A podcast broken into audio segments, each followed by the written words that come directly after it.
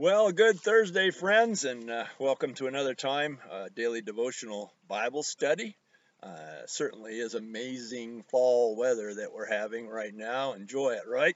Down here by the creek again with you. And, uh, you know, one of the things that really strikes me down here right now is I remember one that we did down here in the spring, and I had pointed out that the honeysuckles were the first to to to show their leaves, and uh, everything else, all the leaves were had not yet emerged for the spring.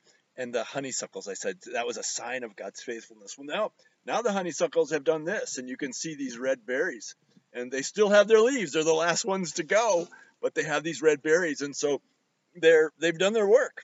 I just love that sense of faithfulness and rhythm of God. Well, today we're going to be looking at um, uh, in Matthew uh, chapter 16. I want to look at something that is not a parable in everyone's book by their definition, but definitely serves the very same purpose as a parable where Jesus is using an earthly thing to talk about a spiritual concept.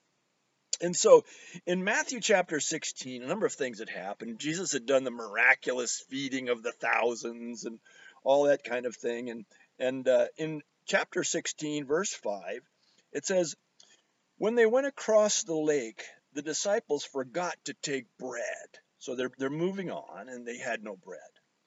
And Jesus said, Be careful, be on your guard against the yeast of the Pharisees and the Sadducees. So they're thinking about bread. So here's Jesus opening. Be careful, be on your guard against the yeast of the Pharisees and Sadducees. I suppose they were talking about making bread.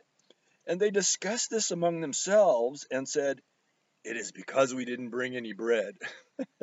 you know, I'm not saying I would have acted any differently in this situation, but it's so amusing to me so many times when Jesus just had to be so patient uh, with his disciples and saying, I can't believe, oy vey, I can't believe they're thinking that I'm talking about bread. Aware of their discussion, Jesus asked, You have little faith. So he said, You guys, uh, why would I be talking about bread when we just fed the thousands with a handful of bread and fish? Why? You have little faith. Have you lost your faith already? I mean, that was two days ago. And he says, You have little faith. Why are you talking among yourselves about having no bread? Do you still not understand? Don't you remember the five loaves for the 5,000 and how many basketfuls were gathered, or the seven loaves for the 4,000 and how many basketfuls were gathered? How is it you don't understand that I was not talking to you about bread? I mean, like, guys, how, how could you not see that? And, but then he says, be on your guard against the yeast of the Pharisees and Sadducees. So he gives them another run at it. I'm not talking about bread, boys, but be on your guard against the yeast of the Pharisees and the Sadducees. Verse 12, I love this. Then they understood that he was not telling them to guard against the yeast used in bread, but against the teaching of the Pharisees and the Sadducees. You may know that the Pharisees and the Sadducees were the two main groups that opposed Jesus. And so Jesus is saying very clearly to them be careful. Just be careful what you take in. You're listening to me, you're following me, Jesus said. Be careful.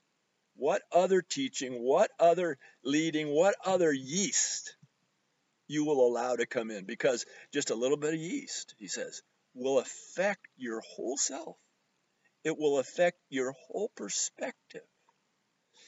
Listen, we live in this complex world in a difficult time, and there are just a lot of perspectives being, being coming at us with force.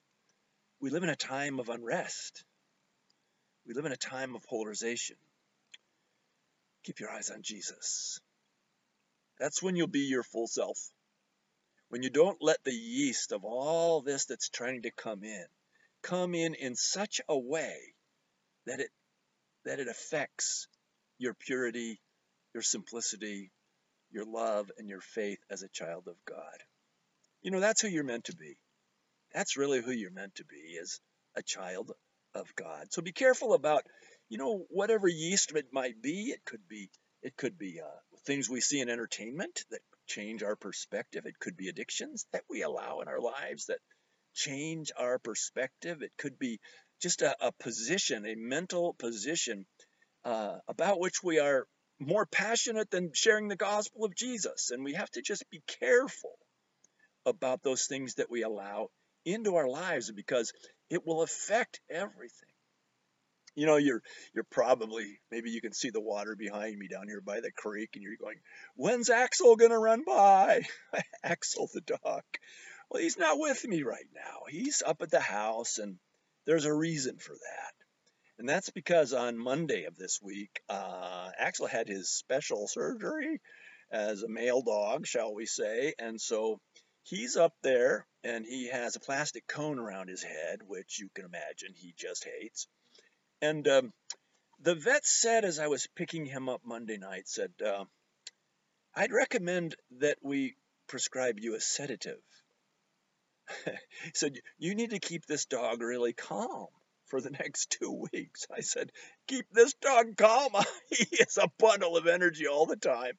And uh, they said, Yeah, in his case, we would recommend that you twice a day give him a sedative. And so they prescribed it, and I bought it. And and uh, came home and Karen looked at it and she as a nurse she said this is trazodone that's pretty strong stuff doggy trazodone and so Axel now this is you know he's just kind of walking around with his cone on his head and we take him outside and he kind of takes 10 steps and stands and just looks around and comes back in and does a lot of sleeping but it's what he needs right now so that his, his incision can heal and uh, I was just thinking this morning as I was walking him how different he is.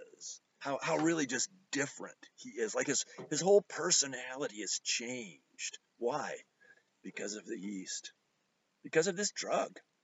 It has changed him. It has limited him. It has kept him from being the dog that I love so much. Now, I know that in, in two weeks' time, he's going to be done with this stuff and he's going to have the cone off and he's going to be crazy, energetic Axel running around the water behind me, distracting you from what I'm saying. I, I know all that's going to happen.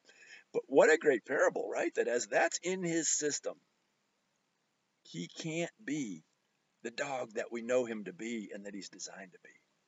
Let's think about the yeast maybe that we've allowed into our lives that are keeping us from being the full, passionate, trusting children of God that the gospel calls us to be. So you go through the day, and again, these are these are difficult times. As you go through this day, I, I want to ask you this question: What kind of yeast will you be today? As you enter the world, as you enter into conversation, as you enter to social media, as you enter as you enter into the world and interaction with others today, what kind of yeast will you be? May I remind you of an earlier study? It says that the fruit of the Spirit is love, joy, peace, patience, kindness, goodness, faithfulness, gentleness, and self control. This is the yeast. This is the yeast of Christ in us. Would you go and be that yeast in the world today? God bless you guys. I love you. See you soon.